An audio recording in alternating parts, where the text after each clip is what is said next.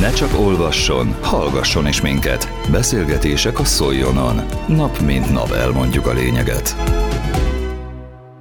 A Cibakházi énekes régóta készül egy musical megvalósítására. Mint szerkesztőségünknek elmondta, a választása egy igazi klasszikusra esett. Alapvetően a, a musicalhez, mint színházi műfajhoz már sokkal hamarabb közel kerültem. Tehát igazság szerint én erre már nagyon régóta készültem, hogy musicaleket benne szeretnénk szerepelni, musicalekben és operettekben szeretnénk szerepelni. Tehát ez nem volt annyira újdonság nekem, most már azért az utóbbi években hál' Istennek volt olyan színházi elfoglaltsága, amivel ugye ezeket tudtam kamatoztatni is. Régebben is foglalkoztatott az, hogy egyszer egy ilyet összerakjak, hogy mivel lehet ilyen daragot megcsinálni, összerakni, kreatívan kitalálni benne olyan dolgokat, amitől egyedivé válik.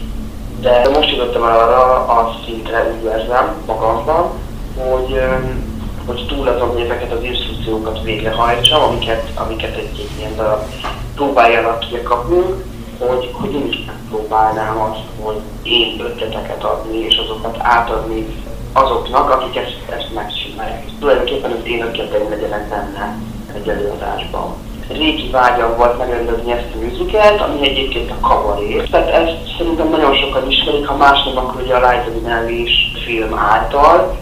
Én nyilván sokat kutattam, ezután a filmet is megnéztem, különböző előadások felvételeit is megnéztem. Én azt mondanám, hogy a filmhez képest azért sok eltérés lesz szereplők tekintetében is. Bár a történet mondani valója és lényege ugyanaz lesz, de nagyon más lesz, mint a film. Az az igazság, ez egy nagyon nehéz darab, ez nem, nem kifejezetten egy vígjáték, ez inkább egy, egy elgondolkodtató darab. Természetesen vannak benne nagyon jó dalok, nagyon nagy számok, nagyon jó és vicces jelenetek azért a mondani valója az, az egy picit több, mint mondjuk egy, mint egy könnyed operetnek vagy egy zenés darabnak, és engem pont ezt fogott meg, hogy, hogy amikor a néző feláll és kimegy az előadás végén a, a, a színházból, akkor ő ezt, ezt tovább gondolja, és, és foglalkoztassa ez a téma, amiről szól a darab. Nekem ez, ez nagyon szimpatikus volt és megfogott a darabban és a történettel kapcsolatban. Túl azon, hogy amit említettem, nagyon-nagyon jó dalok vannak benne, amiből nagyon sok mindent ki lehet hozni. És hát nyilván én már ezzel, ezekkel kapcsolatban évek óta ötletelgetek. Most gyűlt össze annyi ötlet, most gyűltek össze olyan emberek, és most voltak a körülmények is adottak ahhoz, hogy ebből felmerjek fogni, és, és biztos legyek abban, hogy ezt végig tudom olyan minőségben, ahogy én ezt elképzeltem. A színházi rendezőként szeptemberben debütáló Kertész Iván fontosnak tartja, hogy olyan emberekkel dolgozzon együtt a színpadon, akikkel emberileg is egy hullámhosszon van.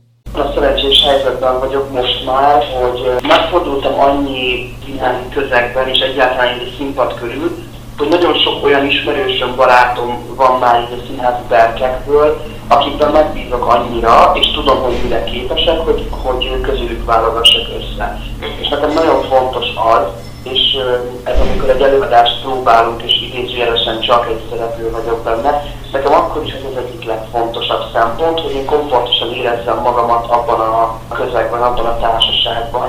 És itt is arra törekedtem, hogy olyan emberekkel dolgoznak együtt, akikkel egyébként a magánéletben is, emberileg is teljesen egy hullámhosszon vagyunk, és akár még barátok is vagyunk. És ez nagyon jól összejött, mert pont találtam olyan karaktereket így közvetlen ismeretségi körömben is, akik, akik tudom, jól meg tudják csinálni, és nagyon jól fogják hozni azt a karaktert, amit én szeretnék kihozni ebből az egészből. De, de természetesen voltak olyan szerepek is, amik, ö, amik után kutatnom és keresgélnem kellett, de hál' Istennek mindenre megtaláltam a megfelelő embert.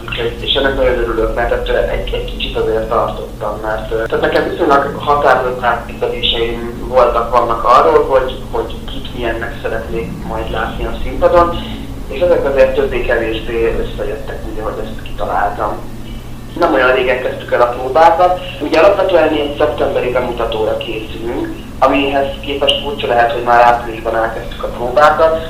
Ugye az a helyzet, hogy bár színházban egy hónap alatt raknak össze egy előadást, de ezzel azt tudni kell, hogy ott akkor, akkor ott reggeltől estig minden nap nyomják ezeket a próbákat. Azért itt nálunk a legtöbben egyébként én is, ugye emellett dolgozunk, tehát mindenkinek van egy, egy fő állása, és így ezért nehéz lenne minden nap próbálni. Én arra gondoltam, hogy kihúzzuk egy picit ezt a próba folyamatot hosszabbra, ezáltal nem, nem lesz annyira valószínűleg stresszes, jobban lesz idő kidolgozni a jeleneteket, és, és lesz ideje az előadásnak összeállni és beérni, hogy, hogy minden úgy szóljon és úgy álljon, ahogy kell.